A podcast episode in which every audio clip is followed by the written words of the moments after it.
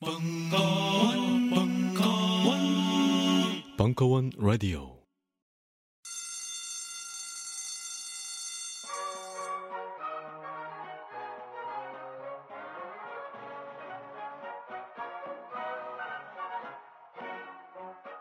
오늘도 힘차게 매일매일 활기찬 당신의 아침을 책임질 손안의 킹스베리 중세 왕과 귀족들만 먹었다는 아로니아와 함께 발기찬 하루를 시작하십시오 100% 폴란드산 아로니아 열매 농축 과즙 평산네이처 아로니아 친 가사 노동과 학업, 직장 스트레스로 지친 가족을 위한 최고의 선물.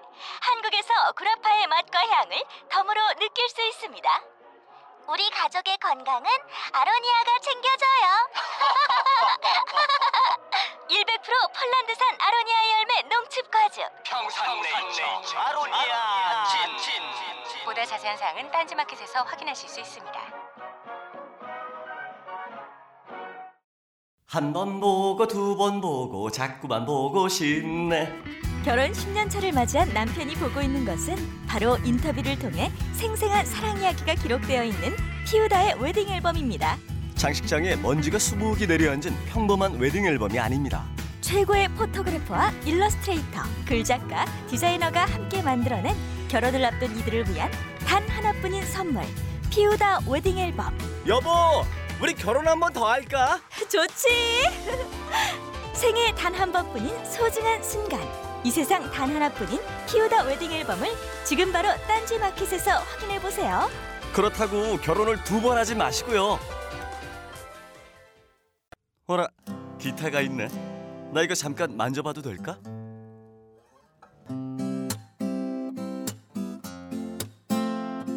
어때? 부럽지? 여자들한테 인기 많겠지? 1998년도부터 지금까지 벌써 15년 넘는 전통이 되어버린 황선생 기타 교실이 마침내 딴지마켓에 입점했습니다. 추억의 팝송부터 최신 아이돌의 히트곡까지 부위별 연주 동영상 및 악보 제공은 물론 MR을 이용한 밴드 연주까지 잘난치 않은 빠른 연주가 아니라 쉽게 따라할 수 있는 느린 연주까지 게다가 모르는 게 없는 황 선생의 친절한 리플까지 이 모든 걸 지금 딴지 마켓에서 깜짝 놀랄 만한 가격으로 만나보실 수 있습니다. 학원 갈 시간이 없다고 말하지만 사실은 소심해서 혼자 기타를 배우고 싶은 모든 분께 황 선생 기타 교실을 강력 추천합니다. 황 선생 기타 교실은 인터넷 동영상 강좌 서비스입니다. 교실이 대체 어디 있는 거냐고 문의하지는 말아주세요. 여자들한테 인기 많겠지?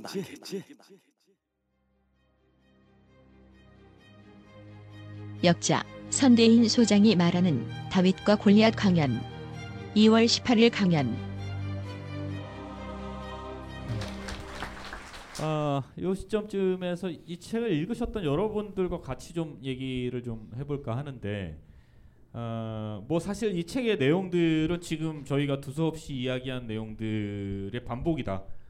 방법을 더 얘기해주고 혹은 사례를 더 들어주고 좀 더 이해하기 쉽게 얘기하는 게 아닐까라는 생각이 좀 개인적으로 드는데 읽으셨던 분들은 어떻게 생각하시는지 그리고 어떤 점에서 혹시 그 번역자에게 궁금하신거나 뭐 그런 게 있으시면 손을 들고 질문해 주시면 같이 한번 고민해 보는 시간을 좀 가질까 합니다.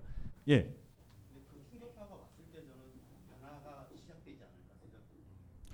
자 어떤 말씀이시냐면요. 제가 그냥 간단하게 정리하면 이 다윗들이 더 망해야지 정신을 차린다.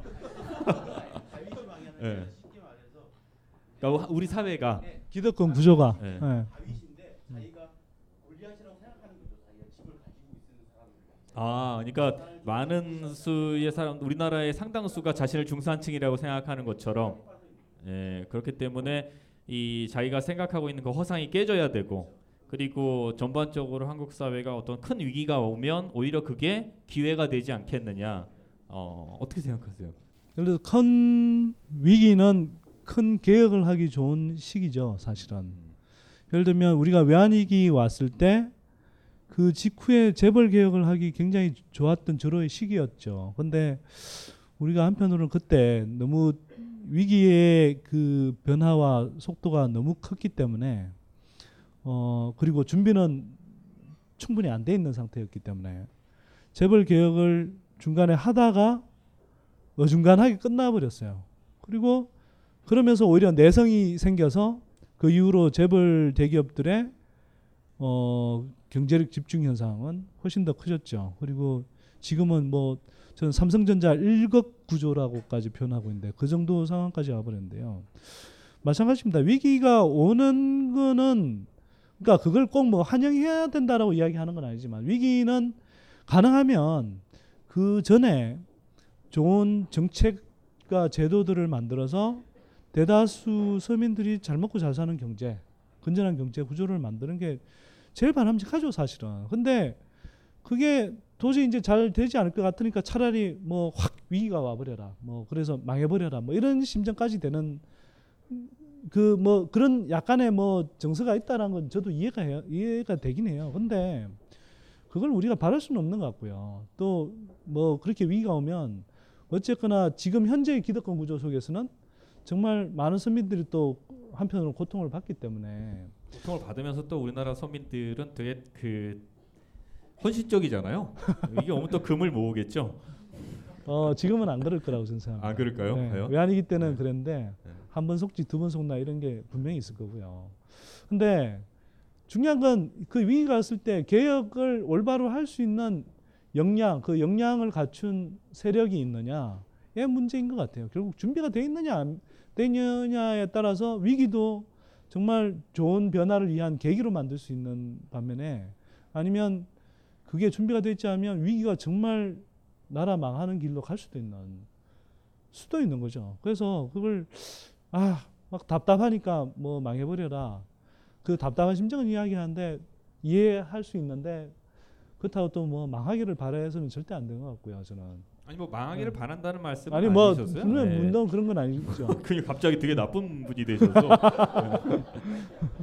그런데요. 그 요지는 그거였죠. 어떤 그런 공통의 위기가 왔을 때만이 우리가 현실에 대해 반성하게 되고 어, 그 반성이 새로운 시작을 만들어낼 수 있지 않겠냐 그런 고견이셨다. 뭐 이렇게 정리될 것 스톡홀름 증후군이라고 아시죠?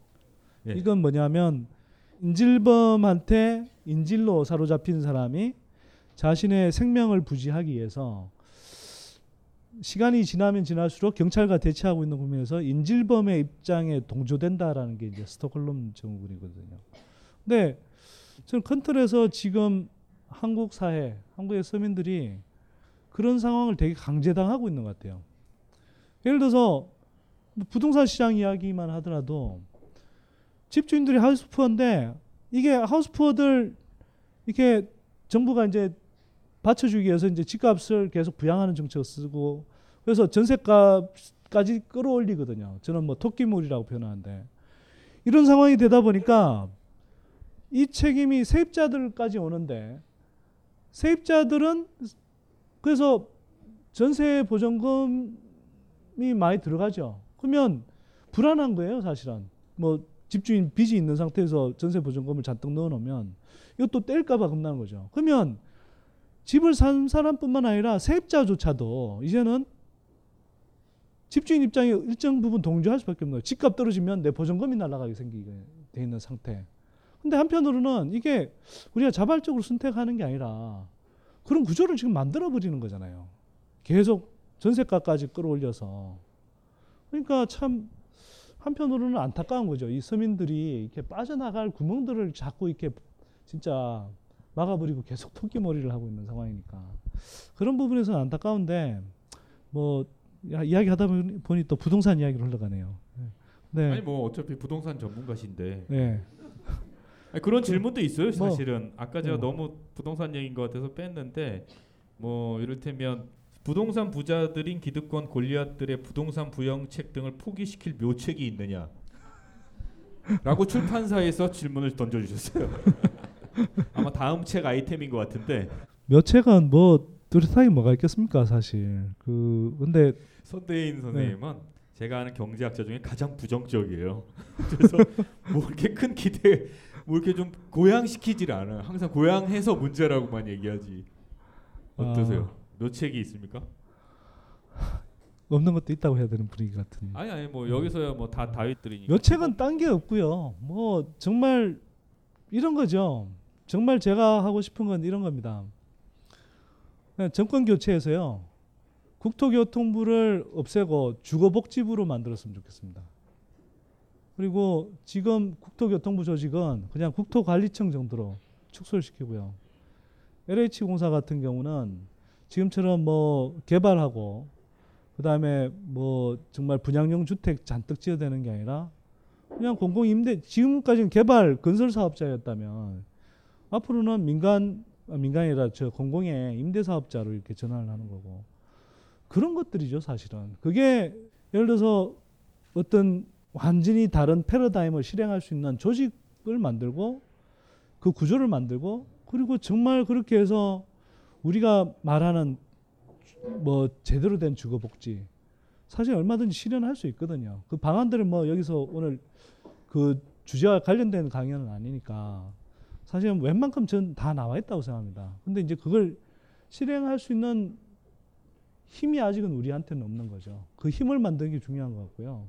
그래서 제가 낙곱사를 할 때도 뭐 경제 민주화 이야기를 하- 하지만 제 표현으로는 경제 권력 교체라고 많이 표현했던 이유가 경제를 바꾸기 위해서는 사실은 경제라는 걸 바꾸기 위한 자원과 제도, 정책 이런 것들을 결정을 해야 되는데 그 결정권은 정치에 있다는 거죠. 그래서 결국은 정치의 문제로 갈 수밖에 없다. 예, 그러니 이게 사실 이게 경제를 공부한다는 사람, 연구한다는 사람이 낼 수 있는 수준의 묘책이 이게 참 힘들다는 거죠. 안타깝지만 잘해봐야 네. 정책 정도인데 정책은 뭐 네. 많이들 제안할 수는 있죠. 그 정책을 받아들이고 실천하는 건 역시 또 정치 주체니까 네. 결국은 정치 권력을 잡아내지 못하면 현실적으로 바꿀 수 있는 방법은 상당히 묘안이 있다고 하더라도 어려운 거 아니냐 이런 말씀이신 거죠. 그렇죠. 네. 그리고 그 정치 권력의 교체라는 건 저는 이렇게 생각합니다. 그냥 지금의 뭐 야권이 그냥 잡는다 이런 의미이기보다는요. 정말 어 대다수 서민들의 입장에서 대다수 서민들이 잘 먹고 잘 살 수 있는 그런 사회 경제 구조를 만들 수 있는 그런 세력. 오히려 한번. 패러다임을 바꿔서 네. 우리가 여기 나와 있듯이 다윗이 항상 새로운 패러다임을 만들어야 하니까 네. 선대인 소장님이 깃발을 들고 저쪽 서해 어디 조그만 섬을 하나 공동 구매를 해서 거기서 한번 그런 멋진 나라를 만들어서 이름도 멋있잖아요 대인국 근데 너무 변방이다. 너무 연방이에요. 알겠습니다. 저기 네. 이거 어떠신가요? 제가 오늘 페북에도 띄웠는데요. 아, 좀 답답하더라고요. 이게 사실 집값 바닥론 이야기가 요즘 굉장히 많이 나오는데 아니, 지금 되게 답답하고 하기 싫은 것 같으세요. 뭐 아니 지금 저, 이 attitude가 예. 아, 그렇게 비춰졌다면 죄송하고요. 이 전혀 그런 건 아닌데. 자 페북에서 네. 어, 이야기 하다 보니까 이 다이가 골리앗이 아니라 선대인 미친 부동산을 말하다 저자 강연에 갔는데 집값 바닥론은 지금 실체가 거의 없습니다, 사실. 제가 이걸 뭐 오늘 저 자세히 말씀드리기가 그런데 뭐 예를 들어 1월의 거래량이 뭐 굉장히 많이 늘어난 것처럼 이야기하는데 사실 거꾸로 굉장히 위축된 거래량이라고 보시면 됩니다. 정반대죠. 그러니까 지록이마라는 표현이 있잖아요. 사슴을 말이라고 하면 다 말이라고 따라하고 있는데 언론들이 정부가 이게 사슴인데 이걸 말이라는 보도 자료를 내면 언론들이 다 지금 말이라고 써요. 굉장히 심각한 상황까지 와 있거든요. KBS 기자들은 윗선이 누구인지는 모르겠는데 하여튼 그 윗선의 지시에 따라서 집값 바닥론 기사를 막 굉장히 노골적으로 지금 보도를 하고 있거든요. 그래서 이런 데 대항하는 방법이 뭘까 생각을 하다가 오늘 아침에 제가 그냥 생각했던 건 뭐냐면 그냥 정직한 정보를 제공하는 별도의 부동산 정보 서비스를 만들면 어떨까? 매매가를 그렇죠. 뭐 부동산 124 같은 걸 우리가 돈 좀 모아서 만들어 보면 어떨까? 어. 그래서 그럼 좋잖아요.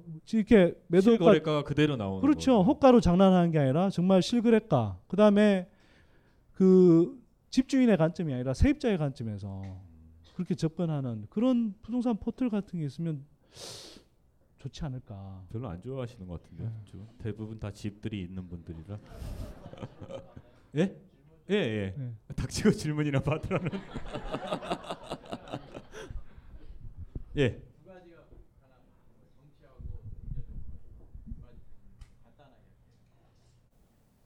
자, 두 가지 질문을 해 주셨어요. 뒤에 잘 안 들리셨을 테니까. 하나는 이제 경제학자 선대인 선생에게 여쭤본 거예요. 집값 안정이라는 표현을 자꾸 하시는데 서민의 경우에는 집값이 그대로 있거나 혹은 집값이 떨어지는 걸 과연 안정이라고 할 수 있느냐.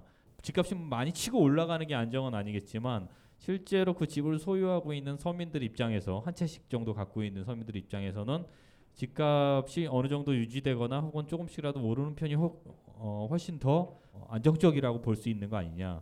그런 면에서 집값 안정이란 어떤 의미의 말씀이신지 먼저 여쭤봤죠. 그 얘기를 먼저 하시는 게 낫겠는데요. 근데 이게 다윗과 골리앗하고 상관이 있는 거죠. 제가 어떻게든 그 다음 질문이랑 엮어볼게요. 예, 예.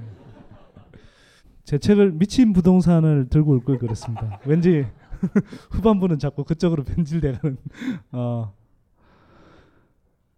문제가 복잡해져 버리면요, 문제를 일찍 잘 풀지 않고 계속 꼬여버리면 그 어떤 선택을 하더라도 충격은 어느 쪽으로든 있기 마련입니다. 근데 큰 틀에서 그리고 큰 흐름에서 그래도 올바른 방향이 뭐냐라는 걸 생각해 봐야 된다고 저는 생각하는데요. 그건 집값이 지금 상당한 수준에서 그러니까 소득 수준에 비해서 굉장히 높고 그래서 그것 때문에 굉장히 많은 부작용이 일어납니다. 예를 들어서 부동산에 돈이 묶여서 생산 경제에 돈이 돌지 않아서 일자리 없고 우리 젊은 친구들 소득 없어서 또는 집을 가질 수가 없어서 결혼을 못 하고 애도 안 태어나는 상황. 또 우리 50대 베이비 부모들은 은퇴하면서 아직도 살아갈 날이 많은데 그래서 정규 직장에서 쫓겨나서 자영업을 차릴 수밖에 없는데 부동산 임대료 내고 나면 남는 게 없는 사회. 사실은 굉장히 부동산 이걸 유지하기 위해서 엄청난 기회 비용을 치르고 있는 거거든요. 적석에서 한번 여쭤볼까요? 자, 지금 집값이 싸다, 적당하다, 비싸다 중에 싸다, 끔값이야, 두세 채씩 막 질러줄 수 있어. 있습니까? 적당하다. 한 분 드셨네요. 한 분. 적당하다. 두 분. 예. 예. 적당하다. 예. 예. 출제자의 의도를 잘 파악 못 하시는 분들이 가끔 계세요. 비싸다. 어, 그게 다 거의 손들죠. 심지어 건설업체 임직원들 대상으로 강연해도 똑같이 응답합니다. 이건 뭐냐면요. 다들 비싸게 느끼고 있는 겁니다. 이것 때문에 우리가 되게 고통을 받고 있어요. 그러면 서민들 입장에서 안정이라는 건요. 물론 그 중에는 무리하게 빚내서 집사람들 중에서도 서민이 있죠. 아, 예. 힘들어 죽겠어. 그건 내 알 바 아니고. 근데 그 사람들 한 사람 한 사람 히- 그러니까 아까 문제가 꼬여진다 그런 거예요. 그건 예를 들어서 하우스포가 양산되기 전에 무리하게 빚내서 집 안 사게 하면 되는 건데 이미 무리하게 빚내서 집 사게 만들어 놨단 말이에요. 그럼 하우스포가 양산돼 있죠. 근데 그 사람들이 이미 그런 선택을 한 사람들까지 아무런 충격 없이 모두가 만족할 수 있는 해법을 내놓을 수는 없습니다. 선택을 해야 되거든요. 근데 국민 경제 전체적으로 그리고 가능하면 대다수의 사람들한테 지금이라도 현명한 선택이 뭐냐? 그게 저는 진정한 의미의 안정이라고 생각하고요. 그거는 제가 평균할 땐 집값이 하락이 아니라 집값이 사람들의 소득 수준에 맞게 정상화되는 겁니다. 근데 이 정부는 그 정상과 비정상을 거꾸로 인식하더군요. 네. 그죠? 네. 아니 말끝마다 정부 비판이시네. 당신도 그렇잖아. 저는 뭐 제가 호스트인 자리가 아니니까. 자, 결국은 다윗들의 최종 목표는 골리앗을 쓰러뜨리는 거 아니냐. 그러면 정치 권력을 이야기했을 때 이 주변부나 혹은 이 어, 이른바 다윗들이 결국은 수단과 방법을 뭘 어떻게 하든 간에 중심부에 있는 골리앗을 쓰러뜨리는 것만이 승리라고 할 수 있는데 어, 그게 과연 가능하겠느냐? 그렇죠? 네. 네. 비법. 점점 그 무속적 강조화가 되고 있어요. 한정돼서 한번 얘기할까요? 경제적인 측면에서 경제학적인 측면에서 어, 지금 중심부에 있는 경제 권력들을 뒤집어 엎을 수 있는 비법이라는 게 있다면 아까 이제 정치 권력을 잡아야만 한다라는 건 아까 말씀하셨으니까 그거 빼고 내가 요거 사실 요거 확실한 거는 그동안 얘기 안 한 건데 오늘 얘기하겠다. 어, 질문 자체가 사실 좀 어렵습니다. 왜냐하면 이게 한 큐에 우리는 이런 한상을 좀 갖고 있는 것 같아요. 어찌 보면 한 방에 해결하는 방법. 전 불가능하다고 봅니다, 솔직히. 예, 그렇게 간단한 구조가 아니고요, 간단한 사회도 아니고 정직하게 말씀드리자면 어렵죠. 근데 그 방법론이 없다고 생각하지는 않습니다. 예를 들면 모르겠습니다. 저는 예를 들어 프리라이드나 세금혁명 같은 데서 나라 살림살이를 이렇게 이렇게 바꾸면 적어도 뭐 몇 년 만에는 몰라도 한 10년, 20년 정도 지나면 정말 이 나라의 꼴을 근본적으로 바꿀 수 있다. 이렇게 믿거든요, 정말로. 근데 그런 뭐 경제 정책이나 뭐 적어도 나라 살림살이에 관해서 저는 나름대로 어떤 핵심적인 해법들을 갖고 있다고 생각하는데 결국은 실행의 문제고 그걸 이제 말씀하셨듯이 정치 권력을 잡아야 되잖아요. 그러면 어떻게 잡을까의 문제는 그건 정치 전략을 짜는 문제이고 그건 저 같은 사람의 수준은 넘는 것 같아요. 그리고 그거는 또 한편은 단순히 전략의 문제를 넘어서서 정말 시대를 읽는 리더가 나오고 시대 정신을 읽는 리더가 나오고 민심을 받아안는 리더가 나오고 혁명적 리더죠. 영어로는 뭐 영어 좀 쓸까요? 네. 트랜스포밍 리더가 나와야 된다고 저는 생각하거든요. 좀 멋있어 보이죠. 그렇게 어렵지 않은 용어인데요. 나 되게 어려운 단어가 나올 줄 알고 네. transforming leader 정도야 뭐 네. 대부분 다 일상적으로 쓰시는 말씀이잖아요. 그 뭐 그렇죠. 예. 케네디 스쿨을 갔다 오지 않더라도. 예. 그러니까 그리고 그런 세력들이 나와야 되는데 그건 뭐 한 사람의 힘은 안 되는 아닌 거잖아요. 근데 다른 저는 거꾸로 그래서 할 수 있는 영역에서 한 사람 한 사람이 채워갔으면 좋겠어요. 저 같은 경우는 뭐 10년 후에 삼성경제연구소를 능가하거나 최소 견제할 수 있는 독립적인 연구소를 만들겠다 이런 포부가 있는 거고 또 오늘 아침 제가 아까 말씀하시니까 전혀 호응이 없어서 너무 서운한데요.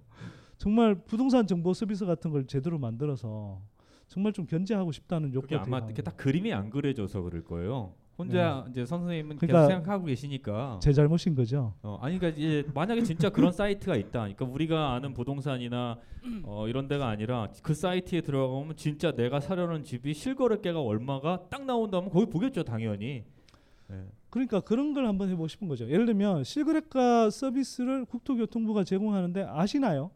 사이트가 있어요. 들어가 보면 보기가 굉장히 힘듭니다. 사실은 만들어 놓긴 했는데 야 꽁꽁 숨기고 싶은 느낌이 왠지 깔려 있는 것 같은 그 만들어야 하기 때문에 만들긴 했는데 되게 어, 복잡하게 그렇죠. 못 그래서 보게. 굉장히 사실은 뭐 전혀 사용자 편, 친화적이지 않은 그래서 그런 걸 예를 들면 근데 부동산 업소들이 지금 다 내놓고 있는 건 다 호가거든요.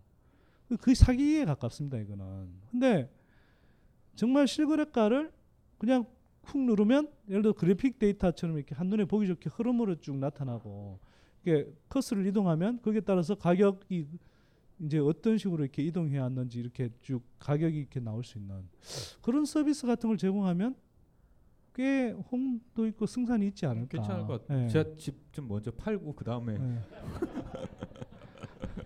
팔기 전에 그러니까 일종의 이런 것도 어떤 다윗의 한 지혜일 수도 있겠네요. 그 경제 전문가인 손대인이 다윗이라면 어, 이 거대 권력을 갖고 있는 부동산 재벌들 혹은 이 부동산 시장에 그렇게 실제 거래가를 들이밀므로써 어, 거품을 낮추고 실제 부동산 거래의 투명성을 높이는 그런 일을 하는 것도 이 다윗의 하나의 지혜가 아닐까 이런 생각이 언뜻 듭니다.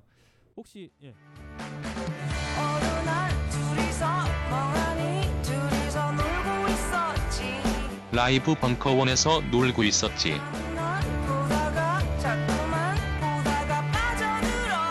라이브 벙커원에 빠져들었어. 라이브 벙커원에 그들이 온댄다. 누가?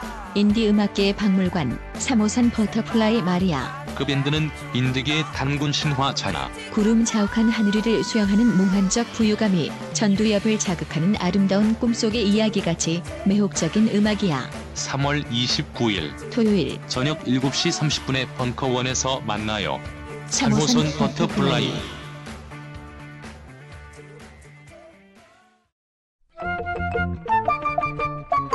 황상민의 집단 상담소의 핵심 WPI. 자, WPI가 뭐냐? 어, 그 좋은 질문이에요. 훌륭해요. 이 WPI는 언제 개발하신 겁니까? 어, 개발된 게 한 10년 넘었네요. 그의 10여 년에 걸친 인간 심리 탐구와 실제 적용을 통해 개발해낸 성격 및 라이프 진단 툴 Who am I? 나는 누구인가? 다가오는 4월 10일 19시 30분 심리 분석 워크숍을 실시한다. 놀라워요. 서두르시라. 자세한 사항은 홈페이지 참조.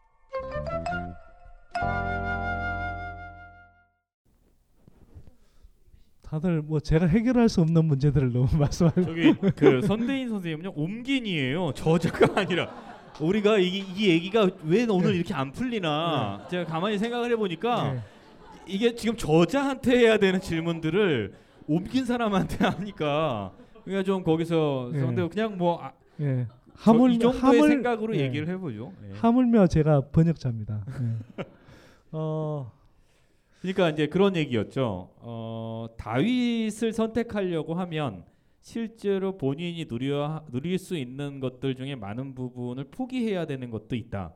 어, 그러나 그걸 포기하면서 어떤 다른 가치 선택하기 위해서는 그게 결코 쉬운 결정이 아니지 않느냐. 어, 그랬을 때 그 결정을 상쇄할 만한 다른 무언가가 있어야 할 것 같은데 그게 뭐 어떤 것이었 어떤 것이냐 뭐 이런 이야기였던가요? 아, 쉽지 아, 않은데요. 진짜 어려운 질문들을 막 야. 나 미친 부동산 강연하고 싶네요. 그래서 어, 책은 아무나 번역하는 게 아닌가 봐요. 그러니까요. 예. 어, 웃자고 하는 농담 아닙니다. 예. 그 재수 없네요. 힘들겠죠. 아마 그런 고민하는 분들이 저도 저도 사실 꽤 알고요. 그런 고민을 하고 있는 분들. 그러니까 이거 어렵게 얘기하면 되게 어려워지고요. 음. 선대인이라는 사람이 그 서울시나 혹은 동아일보 그것을 그만두고 미래도 알 수 없는 연구소에 들어 차린 이유가 뭐예요? 그걸 얘기하면 그 대, 대답이 되지 않을까요? 아니 할 수는 있는데요. 그게 글쎄요 모르겠어요. 이게 저는 했는데 모두 그렇게 하라고 말씀드리기 아니 아니 쉽지 하라는 게 아니라 그러니까 네. 저분이 묻는 건 뭐냐면 그런 결정을 하고 싶어도 그걸 좀 그 충격을 완화시킬 수 있는 어떤 완충제가 될 수 있는 게 없을까? 네. 그러니까 그게 참 쉽지는 않죠. 그 개별적인 사례들은 만들어낼 수 있으나 그래서 이제 좀 고민인데요. 뭐 말씀하시라니까 제 이야기를 좀 먼저 드리면 저는 그냥 동아일보 한 6년 차쯤 됐을 때 두 가지였어요. 첫째는 저희 애가 2001년에 태어났는데요. 얘가 태어날 때쯤 문득 이런 생각이 들더라고. 그때 제가 정치부 가서 한나라당의 이제 말진이었는데 그 당시에 언론사 세무조사가 벌어지고 있었고 김대중 정부에 맞서서 이제 조중동이 한 편을 먹어서 이제 최전방 거기에서 이제 제가 최전방 소충수처럼 역할을 해야 되는데 되게 괴롭더라고요 정말 내가 원하지 않는 기사를 계속 써야 되는 상황이고 그 현실과 다른 회사에서 그럼요. 원하는 내가 원하는 기사와는 정반대로 뭐 기자로서 언론인으로서의 독립적으로 뭐 정의의 필봉을 휘두르는 게 아니라 그냥 회사의 조직원으로서 최전방 소청수 노릇을 하는 게 얼마나 괴롭겠어요. 매일매일이 고문이거든요. 그래도 그냥 떠날 생각을 못 하고 있었는데 애가 태어난 걸 보고 얘가 한 10년쯤 후에 내가 쓴 기사들을 읽게 되지 않을까. 그 생각을 하니까 얼굴이 화끈거리는 거예요. 도저히 더 못 읽겠더라고요. 10살 때 예, 동아일보 경제 예, 기사를 예.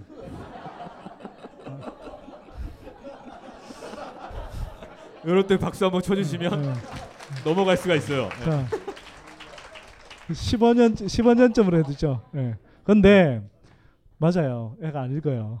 지금 게임만 하고 있고요. 하여튼 자, 아이 아이가 하나 어. 또 하나 그때 또 10년 정도 지나면 내가 그때 한 5, 6년 차 이렇게 될 때니까 이제 데스크를 다는 나이가 되는데 현장 기자는 그나마 괜찮은데 데스크 그러니까 차장이 되고 부장이 되고 이제 국, 부국장 국장 이렇게 쭉 올라가면 승진의 사다리 올라가야 되는데 거기에서 정말 선배들이 멀쩡하던 선배들이 갑자기 확확 휘어지는 게 보이는 거죠. 저렇게 비굴하게 살고 싶진 않다. 그리고 저렇게 저 단계에 가서 내가 동아일보에 계속 남아 있으면 그 이후에 펼쳐지는 인생이라는 것은 제가 보기엔 너무 뻔해 보이는 거였고 그건 어떤 돈을 준다고 하더라도 내가 절대 추구하고 싶지 않은 삶이었어요. 그래서 그냥 사실 아무 대안도 없이 그냥 나왔어요. 그래서 1년 반을 백수로 살았죠. 그 네. 저는 저 질문 나왔을 때 선대인 선생님이 이렇게 얘기할 줄 알았어요. 왜냐하면 제가 정말 이런 분들을 꽤 많이 만났거든요. 네. 뭐 여기 뭐 김호준부터 시작해서 뭐 주진우도 있고 선대인 뭐 뭐 김미아 뭐 등등등등 우리가 흔히 좀 그래도 괜찮다. 뭔가 좀 자기 가진 걸 많이 포기하는 포기하지만 네. 뭐 좀 정의롭기도 하고 좀 멋있기도 하고 뭐 이런 사람들 네. 공통점이 하나 있는데 바로 이 점이에요. 이게 네, 뭐냐면 주진우는 좋은데 김호준 총수하고도 아이 끝까지 들어봐요. 아, 예외도 있어요. 어떤 거냐면요. 본인은 지금 뭐 아이 얘기했지만 저는 사실 그거 핑계라고 생각해요. 이게 자기가 못 견디는 거예요. 그런 상황을. 아까 이제 국- 뭐 안정적인 연봉이나 이런 것들의 일부를 포기하고 과연 국민 TV나 뭐 혹은 다른 곳으로 갈 수 있었을까 있을까. 근데 그런 사람들은 그걸 포기해요. 신기하게. 그리고 자기가 그런 불합리하다고 생각하는 것을 못 견디면서 어, 돈을 뭘 좀 더 받던 좀 더 안락하게 지내던 그런 거 하나 상관없어요. 근데 그게 뭐 대단한 결기라든지 뭐 이런 게 아니야. 그냥 그게 불편한 거예요. 우리가 뭐 일상을 살면서 이렇게 해도 되지만 안 하는 게 있는 것 같이 그냥 그게 불편한 거야. 그런데 중요한 건 그 불편함을 느낄 수 있는 촉이란 촉이 아닐까 이런 생각이 들어요. 그거는 좀 더 생각을 해보고 좀 더 고민을 해보면서 어, 세상이 부조리하게 가면 그것이 불편하게 느껴져야 하는 건 당연한 거잖아요. 그 당연한 걸 받아들이는 순간 나도 그게 불편해지고 그 불편함 때문에 내가 조금 얻을 수 있는 이익 정도는 포기해도 되는 거죠. 왜냐하면 내가 당장 너무 불편하니까 마음도 불편하고 선대인 선생님뿐만 아니라 아마 이 자리에 앉아 있는 것도 뭐 덩, 덩어리가 크고 작고의 문제지 사실 여기 앉아서 다윗과 골리앗에 대해서 이야기를 한다는 게 이미 이 시- 시대와 세상이 좀 불편한 거예요. 편함은 여기 없죠. 편함은 지금쯤 나가서 노래방을 가든지 일잔 하든지 뭐 소개팅을 하든지 더 즐겁고 재밌는 걸 하겠죠. 근데 딱 꼬집어 얘기할 수는 없지만 어쩐지 불편한 거 그런 기분들이 쌓이고 혹은 또 더 깊이 고민할수록 점점 점점 더 불편해지면서 어, 안정된 직장을 버리고 불안한 미래로 가게 돼 있다 그런 생각이 저는 드는데요. 예, 박수 한번 주십시오.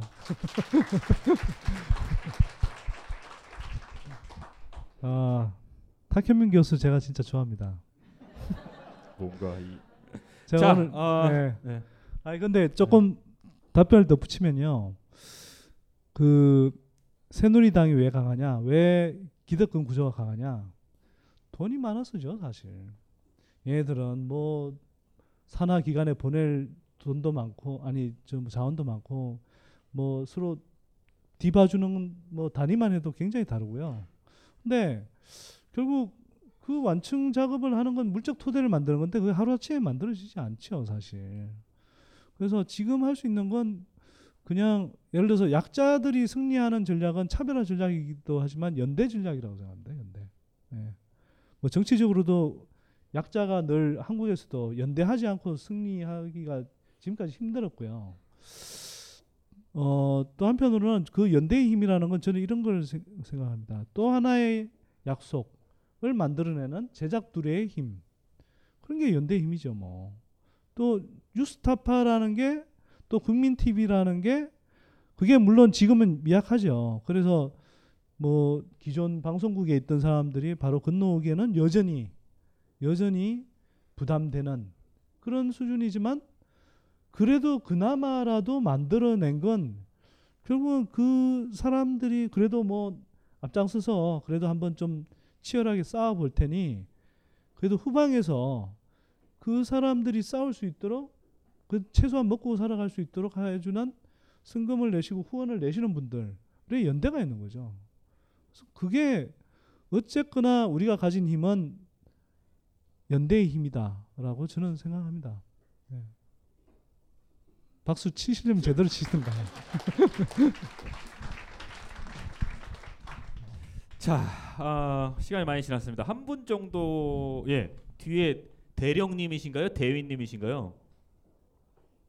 예. 지금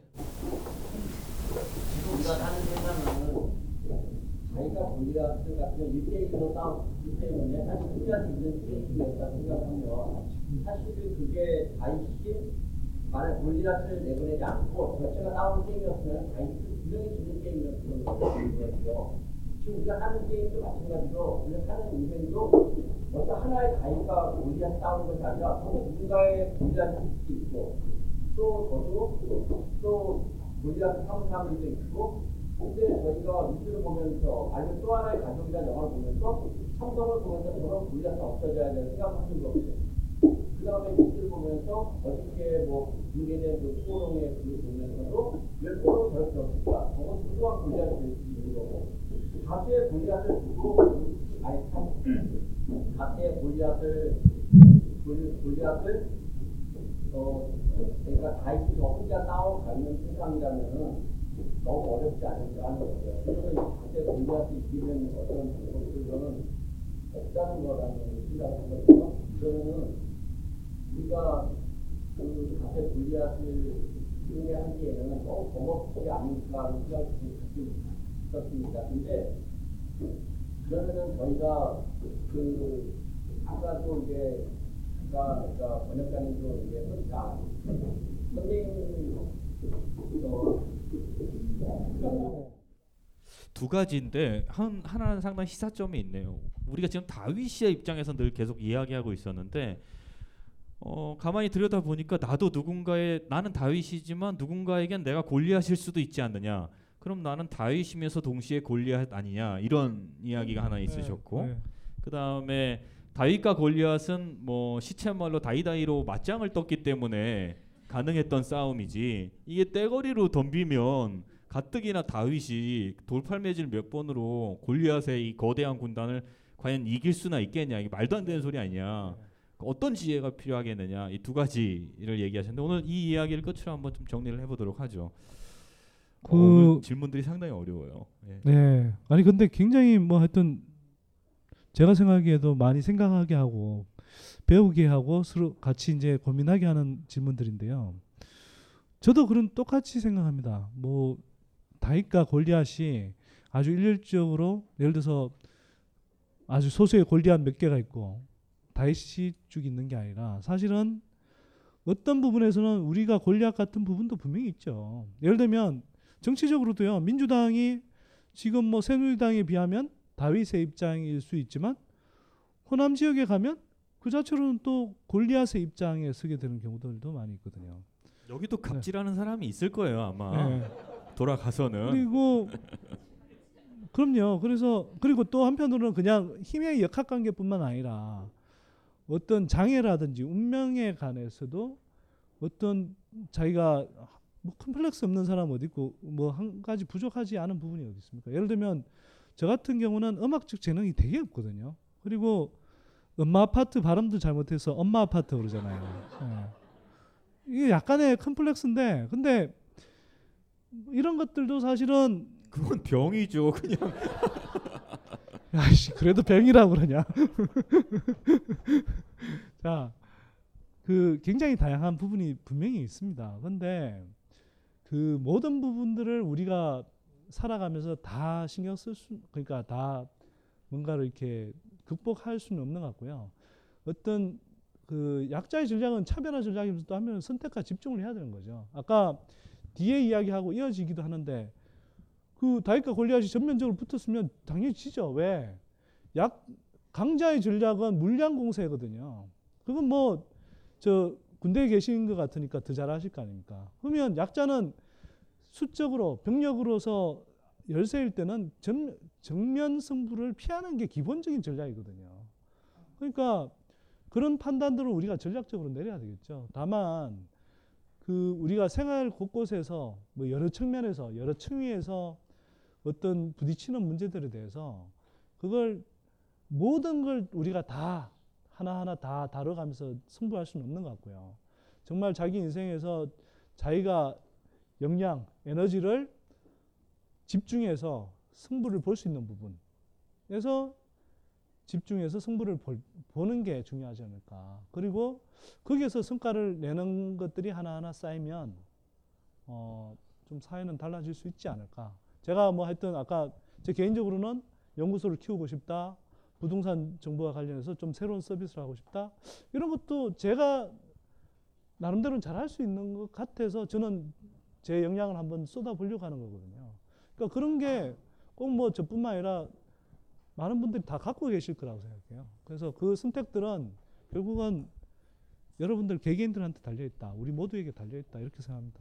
네, 그 저도 뭐 조금 덧붙이자면 뭐 책에 이미 다 나와 있는 얘기잖아요. 인상파 얘기도 아까 차- 처음에 좀 언급하셨는데 역사상 다윗들이 뭉쳐 있는 거대한 골리앗들에게 싸워서 이겼던 사례는 이 책과 책 바깥에도 되게 많다고 생각해요.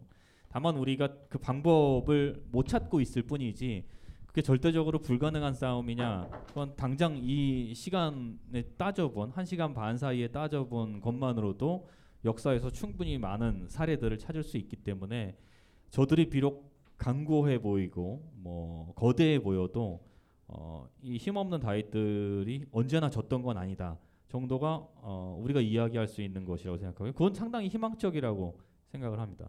다만 어, 나도 누군가의 골리앗이지 않나 이런 생각은 책을 읽으면서 한 번도 저는 생각 못했던 부분인데 어, 이 자리에서 그런 말씀을 듣고 보니까 어, 그러고 보니까 그런 측면도 있는 것 같아요. 그렇다면 그게 오히려 희망일 수도 있겠다는 생각이 들어요. 내가 누군가의 골리앗으로서 그들을 옥죄려 했던 것들만 반성한다면 혹은 어, 그랬을 때 내가 두려워했던 것 두려워하는 게 뭔지만 찾는다면 반대로 내가 다윗의 입장에서 나를 누르고 있는 사람의 두려움이 뭔지도 알 수 있을 테니까 어, 그런 어떤 지혜를 이 책을 읽으면서 한번 어, 되새겨 보는 게 어떨까 이런 생각이 어, 듭니다.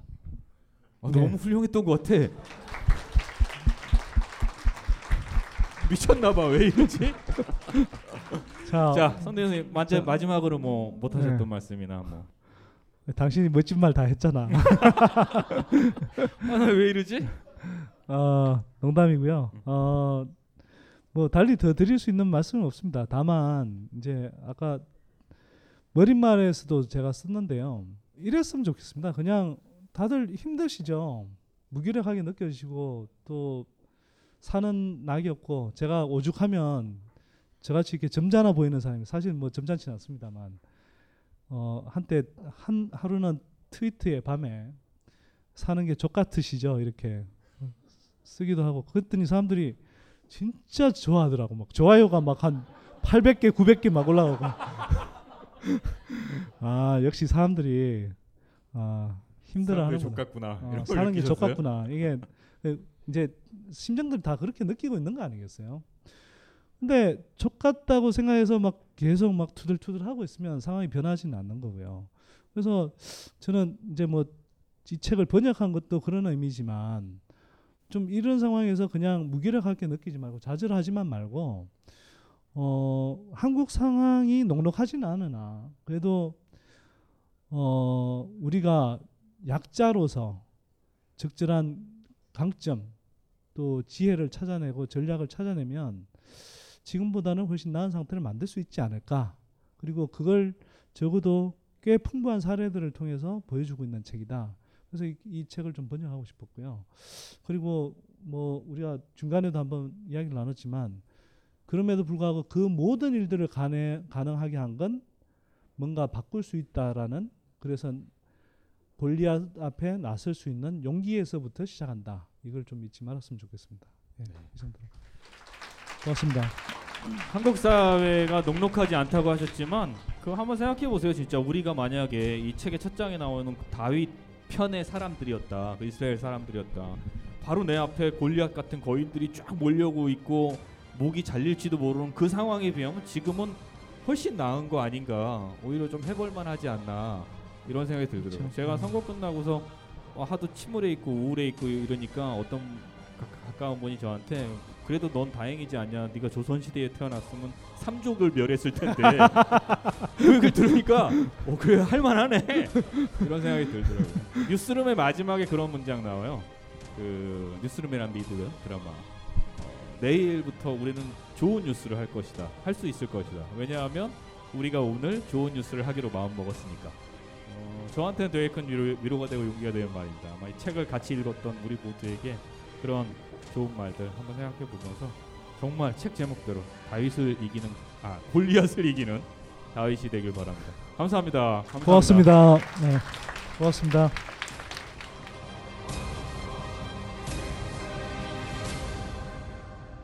벙커원 벙커원 벙커원 라디오